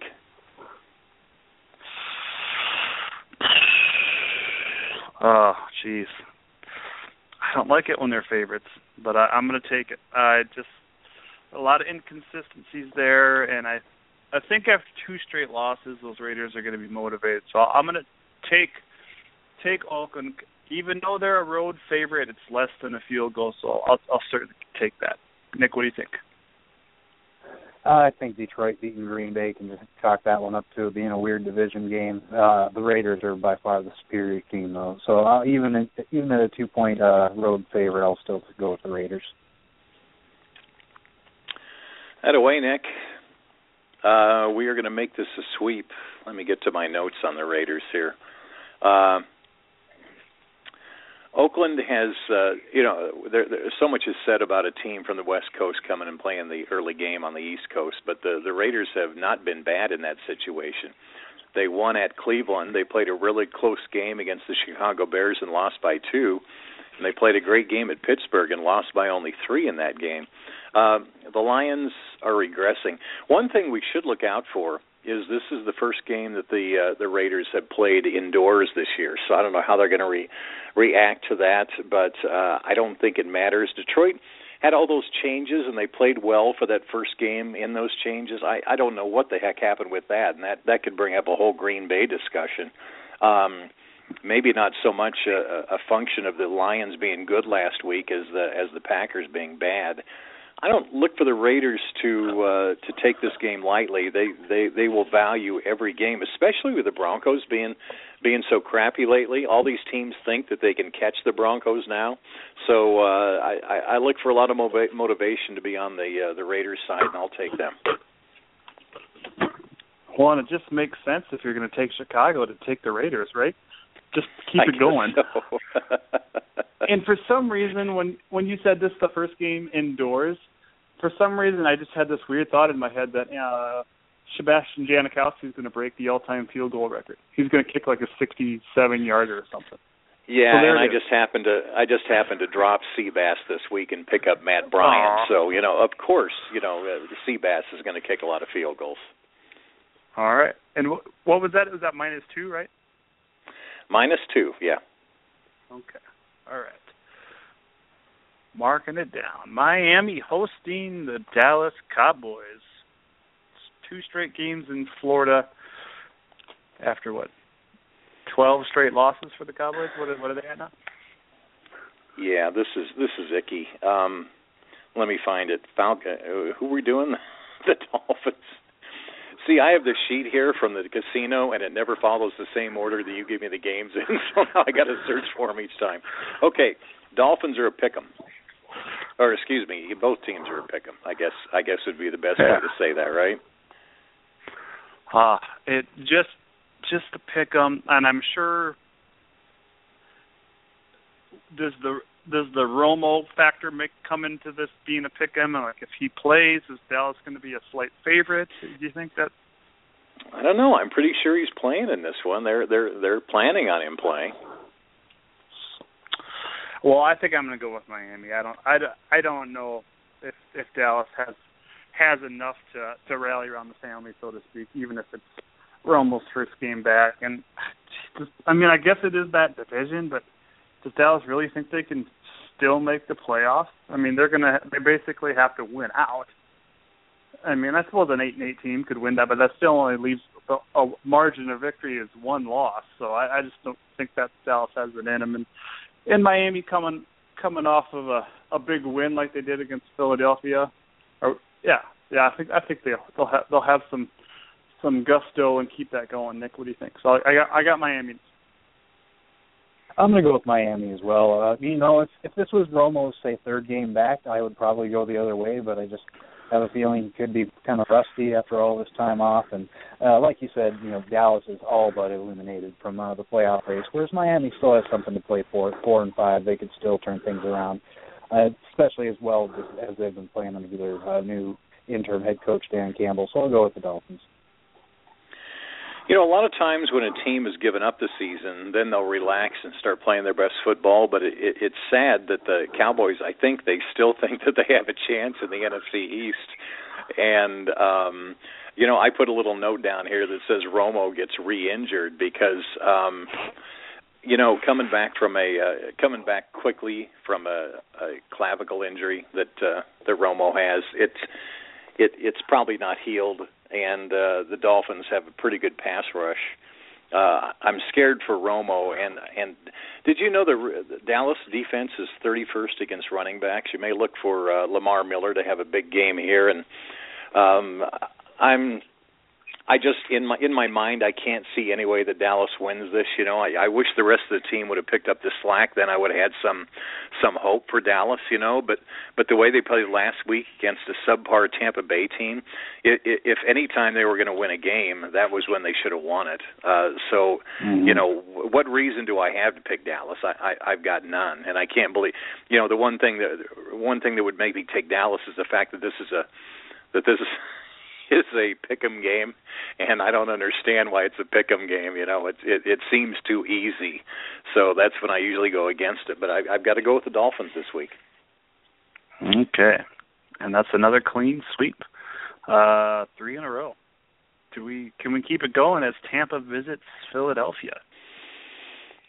Buccaneers at the Eagles. The Eagles are favored by five and a half points here. Uh, too many points. I I think if this was a field goal game, I would really be stressing or wanting some kind of kind of hook. But it's you know it's five and a half. I'll I'll I'll take Tampa. Nick, what do you think? I agree with you. It's too many points. I think Philadelphia probably manages to squeak this one out, but I mean, five and a half points for a team led by Mark Sanchez, that that's a lot. And Tampa Bay, they played really tough football, uh, beating uh, beating Dallas last week. So I'll go with the Buccaneers. You know, not many people use this anymore, but I I still like to look and I and I don't know why, but I still like to look at how teams perform on uh on the natural turf as opposed to the artificial turf and and this is a real strange one because Tampa plays on a natural turf field of their own but uh but the road games that they've won have been on on artificial turf they beat the Saints um let's see they lost to the Texans and Texans have natural turf They lost to the Redskins, and the Redskins have natural turf. They beat the Falcons, and the Falcons have artificial turf. So I'm going to go with that with that trend, and I'm going to go ahead and uh, and take Philadelphia in this one. And I think uh, I think Mark I, I believe Mark Sanchez is starting in this one, right? Yep. They got the wounded dog theory going for them. They've got the uh, Buccaneers being bad on the road on natural turf. I'm going to take the Eagles. Chuck, there is a website for uh, baseball nerds called uh, Ballpark Factors, which is really interesting if you're into into baseball stats and and obviously That's interesting. Uh, baseball stadiums are very different uh, as opposed to every football stadium where there's regulations and yards and whatnot. But maybe, maybe you know, maybe a little business adventure for you as you uh, you could maybe do uh, something something along that lines. I would I would read it. Uh, so Well, I don't know if you guys do. You guys remember back when when all these teams started putting in artificial turf, and there and, and and every week you would hear the handicappers talk about this team can't play on artificial turf, or this team does, speeds up the game, yada yada yada. And I don't hear anything about that anymore. And and last week was a classic example when the Saints went to play at at the Redskins on natural turf, and and the Saints hadn't just don't have a good track record on natural turf away from home, and boy, they got slaughtered, didn't they? Yeah, they certainly did. And uh, you know, we we've had the I guess the two things that I remember mostly about uh mostly about that era and maybe it's not deep into it, uh but uh with uh obviously the Rams, the greatest show on turf and uh the awful uh veteran stadium in Philadelphia that claimed uh many a knee. Oh, yeah. there. Yeah. Yeah. Okay, so uh uh oh we're picking games. So yeah, we we're done with that one. Sorry. Uh Carolina hosting the Washington Redskins. Nick gets to go first after Chuck gives us the spread. What do you got? Okay, Panthers are favored by seven. Seems really about right, and I already predicted a push, so I, I'll, I guess I'll go with Carolina. Uh, obviously, uh, they're the better team, and you know some people maybe been riding a little Kirk Cousins on their fantasy team or in daily leagues. This is not the league to continue that, or a week to continue that. So, uh, sit Cousins and uh, take uh, give me give me Carolina minus seven. I feel pretty good about it. Nick, what do you think? Oh, I'm sorry, you were supposed to go first. Damn it. Oh, oh Go no worries. Uh, I, I'm going to go with Carolina too. Man, If Washington comes out and plays the way they did last week, then I think they would probably the fa- be the favorites to win the NFC East. But I just can't see that happening. I think Carolina's too good right now. Uh, the one thing I will say is I don't believe that Carolina is good enough to go undefeated. Now here's the remaining schedule: Washington, Dallas, New Orleans, Atlanta, the Giants, Atlanta again, and Tampa Bay. So of those teams, I think Washington and the Giants are the best two chances to beat Carolina. But I, I just I, I wouldn't bet on. Okay, Chuck, what do you think? Well, if you look at all of Carolina's wins, their their biggest wins by the by the biggest margins have come on the road. Uh, they won by 11, 14. They won by four at Seattle, but just winning that game was big, and then they won by 17. So on the road, Carolina has been win- winning by an average of 12 points. At home, on the other hand, the Panthers have won by 7, 5, 11, 3, and 8 points. They're averaging their average victory margin at home is around 6 points. The Redskins are second in the NFC East and they they have a little taste of that. I mean, the, the NFC East is kind of like the AFC South, right? It's just a, a war of attrition, and Washington is, believe it or not, still in it. Now, to stay undefeated, Carolina just needs to win. They don't need to win by seven points, and that's what they've been doing. They've just been they've been uh, eking out wins at home.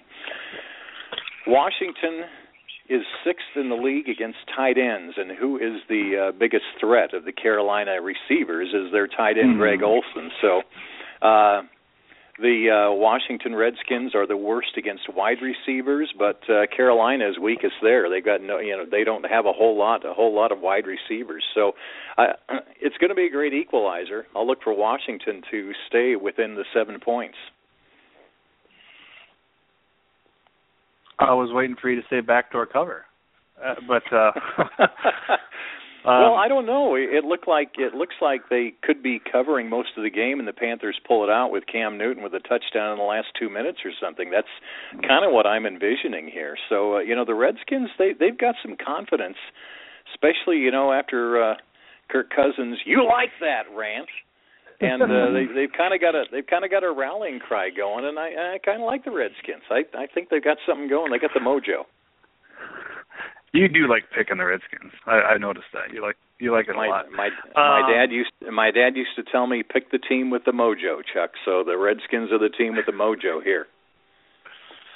Uh, unrelated note, I happened to see a construction worker wearing a Washington Redskins uh hard hat this morning. I thought that was noteworthy for Nick at least. Um Nice. I didn't take I didn't take a picture. I was too busy too busy spending money on at the grocery store. But uh Baltimore hosting the St. Louis Rams. Do we care about this game? Chuck, what do you well, somebody does in uh in Las Vegas. The Ravens are uh the Ravens are two point favorites here. The Ravens, a team that how many how many games have they won? Uh, two games. Yep. Ravens are Oh, favored by two. I really don't care about this game. Do you have an over under on this game, Chuck? Forty-two and a half. Or maybe forty two and a half. I'm gonna say I like the over and uh I like the Rams even more. So uh the Rams are not a very good road team and I know Chuck Chuck likes to play the Jeff Fisher doesn't care about this game either. Uh but uh, I think I think the Rams coming off that brutal loss is gonna be showing showing something here in this one. And this is a certainly a an, an opponent that they can take advantage of. So uh sorry Ravens. Rams Rams are gonna get you. Nick, what do you think? Um, I'm going to go with the other way. I think the Ravens, the way they lost that game last week, with uh, the refs basically giving Jacksonville a field goal attempt at the end of the game when they shouldn't have, and the game should have been over. I think it's going to leave a bad taste in their mouth. And playing at home, I think they can win this one by a field goal, especially if the Rams with the new quarterback. Uh, you know, if you had told Nick Foles before the season started, "Hey, your passing passer rating is going to be better than both Andrew Luck and Peyton Manning," I bet he would have taken that. But it didn't work out too well for him. So I, I got to go with Baltimore. Okay, a couple of things here. Uh, first of all, you know, au contraire on you, Josh. I'm uh, sticking with my Jeff Fisher, the eight and eight coach, is now four and five, so they'll they're going to even out their record this week at five and five as they march ingloriously to an eight and eight season. Um, the other factor is the uh, like uh, Nick just brought out the new quarterback. It's the wounded dog theory. We've got the new QB coming in for the Rams, and uh, Baltimore a little bit demoralized. I'm, you know, I'm going the other way on that one. Baltimore is just demoralized after losing that game last week, and uh, they're they're plus they're not that good a team. St. Louis can play good football. I don't think Baltimore can. I, I you know at this point of the season they're they're they're playing for the number 1 draft pick now. So uh let's go ahead and take the Rams and getting points that's an extra bonus.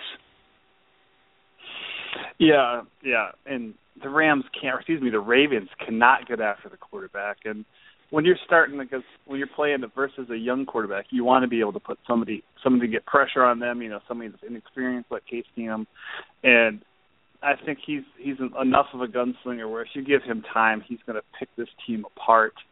Um, start Kenny Britt if you're holding on to him in a in a league right this week too. I think that's a that's a, a sexy pick that I, I, I like.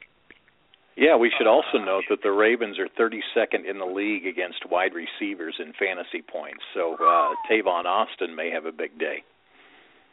Okay. Yeah, I don't know if they have a, a dynamic matchup for him either. That that'll be a maybe that is not a who cares game. Maybe the Rams will show us something in that one. Uh the Jets at the Houston Texans. There's a lot of uh, uncertainty about who's going to start at quarterback for the Jets, and I found uh, a uh, a line only at one place uh, where I look, and that was uh, that's uh, uh, gaming computer uh con- consolidated ga- CG is what it is and I, I can't remember who they said CG is but none, nonetheless it's one and a half Jets favored by one and a half Uh, they started out favored by two and a half. They went down to one and a half. So a lot of money coming on the uh, on the Texans here.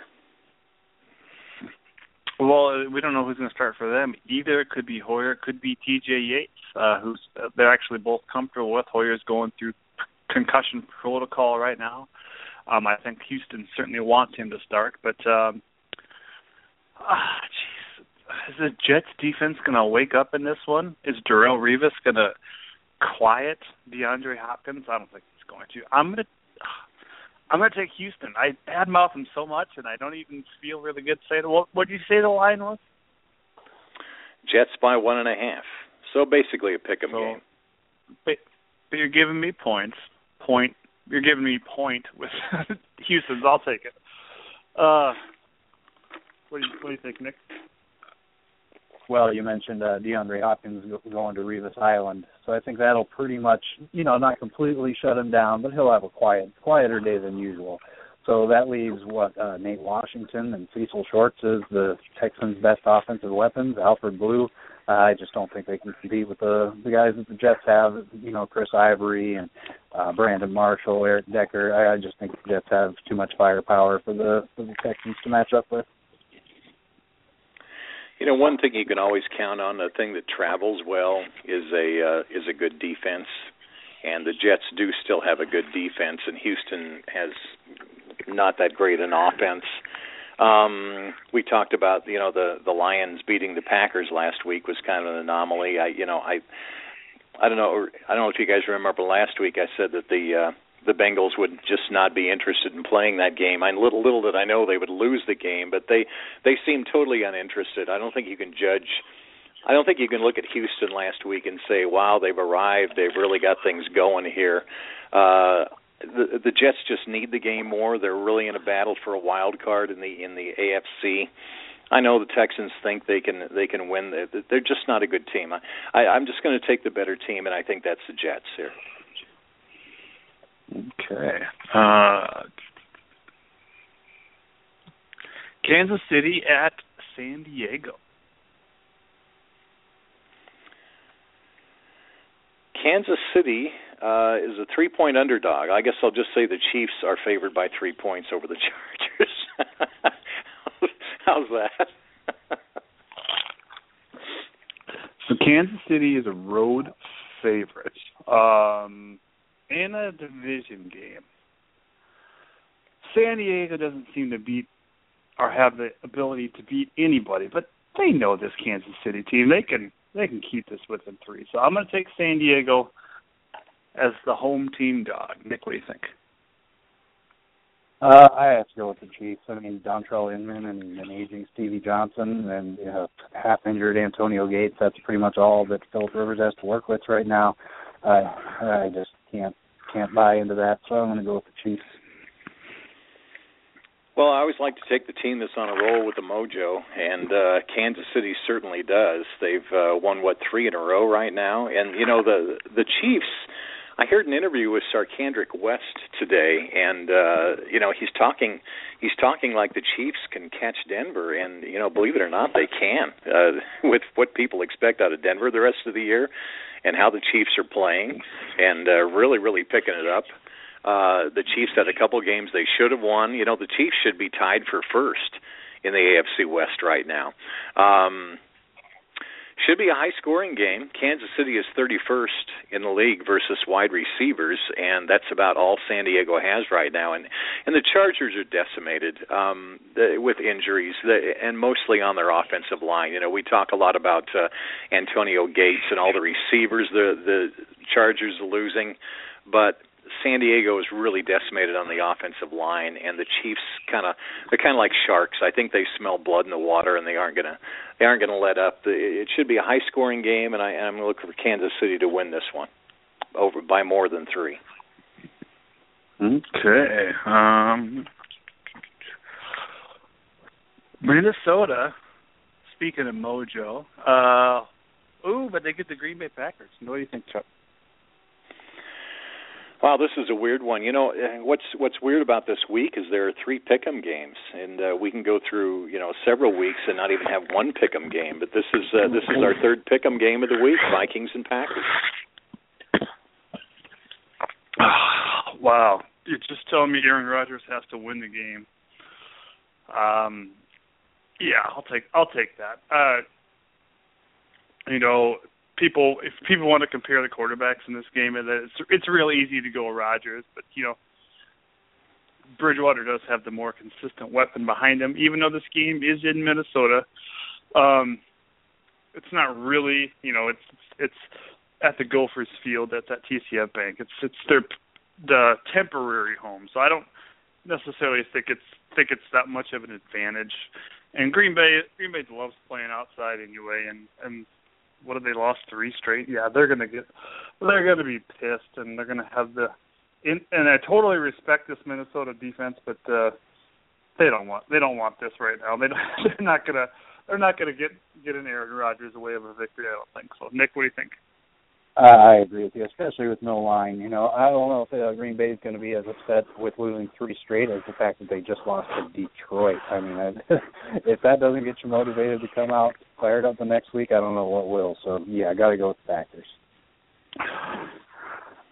Yeah, well, you know, the Packers were supposed to have been motivated for their last two games after they lost their first game of the season against Denver and then oh boy, they got to be motivated for Carolina. Oh no, they they lost to Carolina too, and you know well they should have been motivated last week for sure for sure because they've lost two straight road games to tough teams. Now the Lions are coming in, and they lose that one. We've got a team that's won five in a row against a team that's lost three in a row. And the team that won five in a row is at home. Uh, defenses are about equal, although the Packers, you know, surprisingly have a better defense than than everybody thought. I'm still going to take the team that's that's winning. I'm going to take the Vikings. Oh, you're going to make a lot of people in Minnesota happy with that, but I just uh, yeah. I just don't. well, you know, a lot of people. Here's the way I look at it. A lot of people in in uh, in Las Vegas love to bet on the Packers. I mean, they'll bet on the Packers no matter what they're doing. Um, so they're going to look at this and say, "Wow, the Packers would pick them. I don't have to give any points." And and uh, it's, you know, the the casinos uh, are not losing money on these uh, on NFL football. um, if you know they they should have made the Packers about a three point favorite in this game, and and too bad the Packers lost to the Lions last week. You know, uh, a lot of people are going to be taking the Packers, and I'm going to be taking the Vikings. I'm going to do a contrary pick on this one. Okay. So, like the Ravens, they're two point favorites because they've won two games. Now, Green Bay's should have been field goal favorites, but since they've lost three straight, it's got it down to a pick 'em. That's how Vegas works, right, Chuck? well, they normally they you know they had to make this a pick 'em game, otherwise everybody would be on the on the Vikings. They they try to put a number up that will get an equal amount of bets on both sides. So you know, it it it never works out like that, almost never. But but they want to get the same amount of bets on one side and the other. So um, if you start looking at it like that, rather than it's a prediction on how the game's going to end, you know, because let's face mm-hmm. it, they aren't going to predict this game's going to end in a tie but they're putting up a number so they'll get an equal number of bets on both sides. So, you know, a lot of people think, "Oh, Vegas was way off on that one." Well, no, they weren't. They don't try to predict the game. Uh, they try to pr- put up a number where as many people will bet on the home team as the as the visiting team. Mm-hmm. Okay. Well, let's get to our first double-digit spread of the week. Do you know what I'm talking about? Or do I need any? Yeah, this okay. game, 49ers and Seahawks. I yeah. Um, the Seahawks are favored by 12 and a half points. So if you like the Seahawks, you got to give almost two touchdowns. Okay. Oh, jeez, give me Blaine Gabbert the point. I don't know why, but you know, whatever. Division game, too many points, whatever you want to say. Give me, give me the Gabbert. Nick, what do you think? Yeah, and don't forget, uh, uh, San Francisco's had two weeks to prepare. They were on a bye week last week. So if this was Colin Kaepernick playing, I'd go with Seattle all the way. But Blaine Gabbert is an upgrade over Colin Kaepernick. So I've got to go with the 49ers to cover the spread, not to win, of course. Yeah, I I think we're uh, we're giving the Seahawks way too much credit. They they, are not that good. And it was interesting last week. The twelfth man uh, at halftime, the twelfth man was booing the other eleven guys on the field up there. So, so what's going on, Seahawks fans? What are you doing? Um, 49ers big divisional game. I think Blaine Gabbert has has put them at least in a space where where they're at least stable.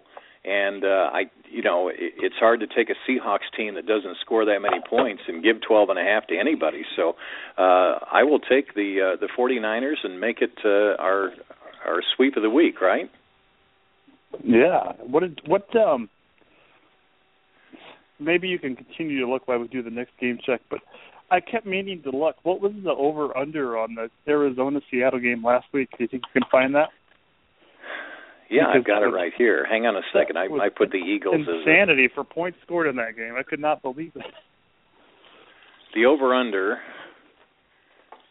Had to be like forty two or I said I had 40, it right, right? here, and okay, here we go. Over under on Cardinals Seahawks 45 points.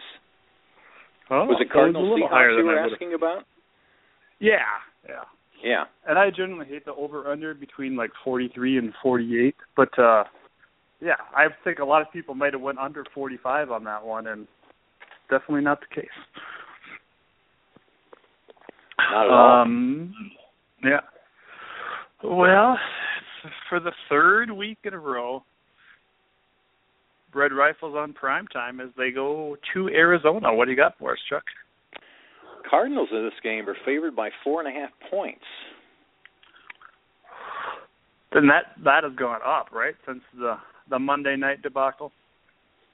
Yeah, let me find that. Let me uh, find the stats for you on that. Cincinnati, Arizona. Well, it's now five points. Sorry about that. Cardinals favored by five, so Wow. it went up uh, in the last hour. Started out, uh, Cardinals were favored by three, went up to three and a half, then four, four and a half. Uh, went from three and a half to four in one day, and today it's gone from four and a half to five. So the uh, Cardinals favored by five points now, guys. Okay. Sorry, sorry to go off track, but we had 49ers plus 12 and a half, right? Yes. Okay. Uh yeah, I got to take the Bengals in that one. Just it there's that's way too much of an overreaction and maybe that gets bought down, but right now if it's 5, I'll take I'll take Cincinnati in this one. Nick, what do you think? Uh, I'm gonna go with Arizona, and it's not really because I'm down on Cincinnati. I think that was more of an aberration last week, but I I'm that high on Arizona. I think they can win this one by a touchdown. So go Cardinals. yeah, Arizona's good. Uh, Carson Palmer, you remember, used to play for the Bengals, so we've got a little incentive there. And uh, remember what's happened to the uh, the last two undefeated teams to finally lose a game. Uh, the Packers finally lost a game when they were undefeated, and they've lost three in a row. The Broncos finally lost a game, and when they were undefeated, and they they lost two in a row. And it looks like they could, if we're right, it looks like they could lose to the Bears this weekend. Um, so don't think that Cincinnati is just going to revert back to form. You know, a lot of times when teams will, you know, get beat for the first time in a season, that it, there's a little hangover effect. Um, don't know if they can if the Cardinals can win by five, but I'm I'm picking the Cardinals to uh to handle that. So I'm going to go with Nick on this one and take the Cardinals. Okay. Oh, should be a good game. Uh, at least a little more watchable than that Monday night game was. Uh, ooh, Rex Ryan versus Bill Belichick. Buffalo at New England. What do you think there, Chuck? Patriots are given seven points. No hook there, just not six and a half, not seven and a half, just uh, right at seven. Oh, wow. Uh, geez, I I really don't know on this one. Um, I think I think I I think I missed not picking picking against Cleveland this week since they're on a bye, but uh, I just thought I'd throw that in there. Uh, New England, Johnny Manziel, full time starter, blah blah blah. Uh, God, it's so hard to pick against New England at, at home. They they will expose Buffalo. Yeah, why not? New England minus seven. Nick, what do you think? I agree with you. I think uh, you know we talk about teams being fired up because of the loss last week. I think the fact they only won by one point last week is going to get the Patriots fired up enough to come out and really stick it to Buffalo. I think um, the Patriots were you know, I mean, if it's possible for an undefeated team to be embarrassed by a game, and I'm not talking about the Giants game last week. I'm talking about their first game against Buffalo when they ran out to that big lead, and then Buffalo almost came back and beat them. I that uh, I think that rankled the uh, Patriots a little bit. Now they did nothing but throw the ball in that in that game against the Bills. A lot of passing. Um, if Bill Belichick is uh, what he normally is, he'll probably run the ball every every play during this game. I don't know what's going to happen, but I I think the emphasis is going to be on the defense this week. I think the Patriots got a taste of what the Bills can do. And if you give Bill Belichick a look at that uh, at that team for a second time, uh, I'm looking for the uh, Patriots. I wrote a little note here: Patriots shutout Bills? Question mark. Wow. Uh, the Bills aren't the Bills aren't going to score much. Uh, I'm going to look for the. Uh, I'll look for the Patriots to win. Uh, not not so much to roll up the score on them, but I don't think the Bills are going to score very much. So I don't think the Patriots are going to need many points. So let's go ahead and take the Patriots and make it another sweep. Uh, and I guess you, I guess if they're not scoring, you're picking the under too, right? Picking what? Picking Oh, the, the under. unders, They're yeah. not going to. Probably. Well, the the over under is way up there. It's forty eight and a half points, and I'm and I I think their defense was embarrassed a little bit last week, and they were embarrassed by the Bills when they played them the first time, and uh look for a good defensive effort out of the Patriots. So yeah, yeah, the unders would be good too. Okay. I anybody see that play, that Odell, Odell Beckham play that was called back for a touchdown? I I, I, did not see it. I heard about it. Okay. Well, he gets the ball and takes like three steps, and then somebody knocks it out. How is that not a touchdown when when a running back can reach his hand and touch the ball, the goal line, with the ball and have it knocked out a second later, and that's a touchdown. But and this guy takes three steps, and that's not a touchdown. I mean, New England should have lost that game, or at least maybe goes to overtime or whatnot. I can't remember what the score was, but that was they got lucky there, and I think I think they realized that. Did you see that play, Nick? Uh, yeah, that's a big surprise. The NFL has another uh, another uh, controversial catch slash non-catch. Well, I uh it, it was advantageous to me because the uh the, the my opponent in fantasy this week had Odell Beckham on their team, so couldn't have made me happier there. Although you know it uh, it makes me confused on on uh, you know what's a touchdown and what's not a touchdown. I I just think that if you if you control the ball and take two steps, you're in the end zone, and it shouldn't matter what happens after that because because if a ball carrier crossed the goal line and took two steps and then lost the ball out of bounds, it would be a touchdown. Mm-hmm. I mean, he does, he doesn't even have to take two steps. All he has to do is break the plane. But what I'm saying, you Yeah, know, when you, when you put it up against him, uh, if a ball carrier should take two steps in the end zone and then and then fall out of bounds and drop the ball, or somebody knock it out of his hand, it's a touchdown. If, if a receiver catches it, controls it, takes two steps, and has it knocked out, it's not a touchdown. What what in the wide world of sports is going on here? yeah. Yeah, I mean, the running back doesn't even have to have anything in the end zone but the ball and maybe his hand, but the Right. ball's the only thing that matters. So I just, yeah. Come on, Roger Goodell and Dean Blandino. Uh, get your heads on straight. Uh, is that the last game? Yeah. Yeah, just to That was the recap, Monday- let me was the recap the, sweeps for us. Yeah. All right. Uh Raiders was a sweep. Raiders minus two against the Lions. The Dolphins uh, pick 'em against the Cowboys.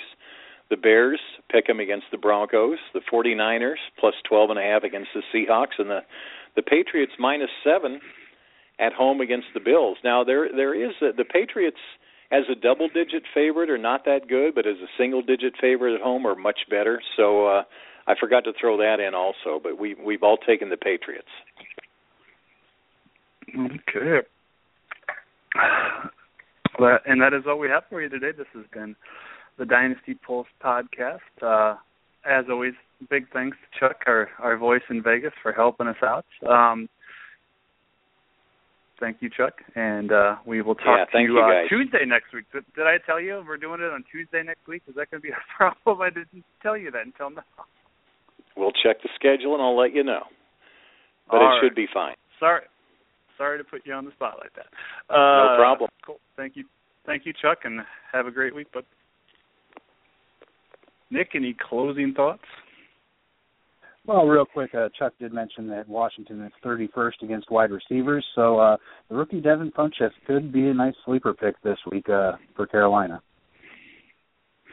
Uh, and he's seeing more targets as the season has progressed. And he's doing doing a fine job. So he, he gets gets some deep targets too. So not a yeah not a bad not a bad option there. So we will talk to you Tuesday next week with Luke Grilly. Thank you, folks, and have a great week. I mean, Justin Hunter, really try catching 30 passes in a season before you start complaining about roster movement.